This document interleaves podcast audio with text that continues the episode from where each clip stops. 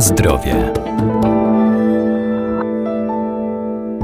Rośliny zielarskie dzięki bogatej zawartości wielu cennych składników mają szerokie zastosowanie w medycynie ludowej czy w przemyśle kosmetycznym, jak bylica Boże Drzewko, której ziele używane jest m.in. jako środek pobudzający apetyt, czy dziewanna, która wspomaga walkę z przeziębieniami i łagodzi kaszel.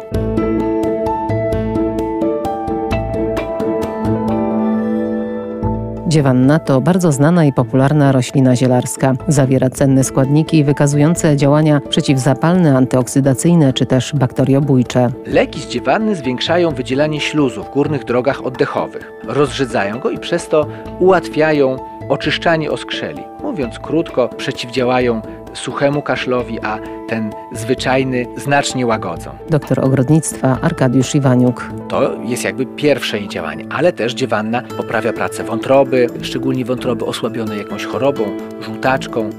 No i trzeci sposób zastosowania to wewnętrzne stosowanie, dzięki któremu można przyspieszyć na przykład gojenie ran, owrzodzeń, stanów zapalnych skóry. A więc dziewanna ma kilka tych swoich działań. Surowcem zielarskim są kwiaty. Te piękne, żółte kwiaty, czasami nawet dosyć duże, zawierają one saponiny, śluzy, flawonoidy, żywice, a także kumarynę i różnego typu olejki eterycznej. Te właśnie substancje powodują, że dziewanna jest naszym surowcem e, leczniczym, lekarskim. Surowiec jest dosyć specyficzny, bo niestety nie można zbyt łatwo dziewanny pozyskać. Nie da się ściąć całego pędu, tylko trzeba, no właśnie, trzeba e, systematycznie podskubywać e, młode, rozwijające się kwiaty, suszyć je regularnie. Oczywiście suszymy w zacienieniu, w lekkim przewiewie i potem ten surowiec możemy stosować dwojako. Jeżeli chcemy zastosować wewnętrznie, czyli do picia, to przygotowujemy sobie napar, czyli taką herbatkę.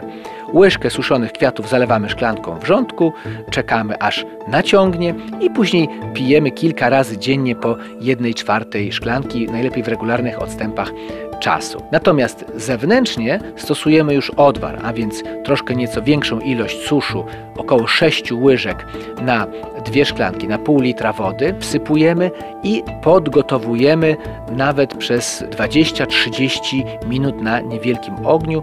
Odstawiamy, później odsedzamy i możemy robić tym właśnie mm, przygotowanym odwarem.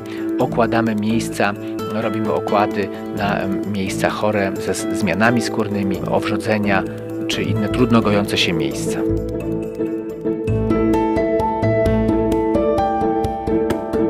Na zdrowie.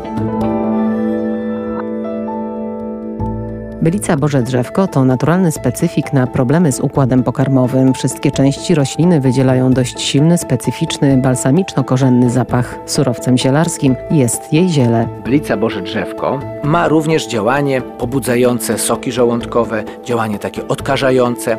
No ponadto Bylica Boże Drzewko nadaje się doskonale do potraw, szczególnie takich potraw mięsnych, tłustych, potraw z dziczyzny, a więc podkreśla smak, dodaje takiej miłej goryczki, ułatwia też trawienie. Ma taki taki specyficzny, balsamiczno-korzonny zapach, no i też związany z tym późniejszy smak. Oprócz tego Boże drzewko wydziela olejki eteryczne, a więc jeśli rośnie w pobliżu domu, przy oknie, czy w miejscu takim wypoczynkowych, no to ładnie pachnie i powoduje, że atmosfera wokół tej bylicy jest przyjemniejsza, no i pewnie też zdrowa. Surowcem, najlepszym surowcem są młode pędy uszczykiwane, zrywane podsuszane, ponieważ liście są pierzaste, są drobne, to to suszenie jest też bardzo proste, łatwo ten materiał wysycha, można go wtedy zebrać do przewiewnych na przykład płóciennych takich woreczków i przechowywać oczywiście w zacienionym miejscu do czasu, kiedy jest nam potrzebny w kuchni albo w domowej apteczce. Susz można dodać później do mm, właśnie tego pieczonego mięsa,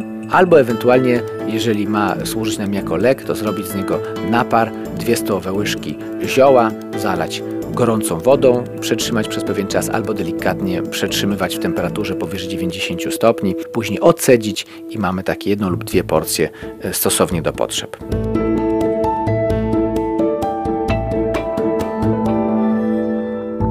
Pamiętajmy, że ziołolecznictwo jest jedną z najstarszych znanych człowiekowi metod wspomagania organizmu, jednak zioła trzeba stosować z umiarem, zwłaszcza jeżeli są używane w celach leczniczych. Najlepiej ich zastosowanie i dawkowanie skonsultować z lekarzem.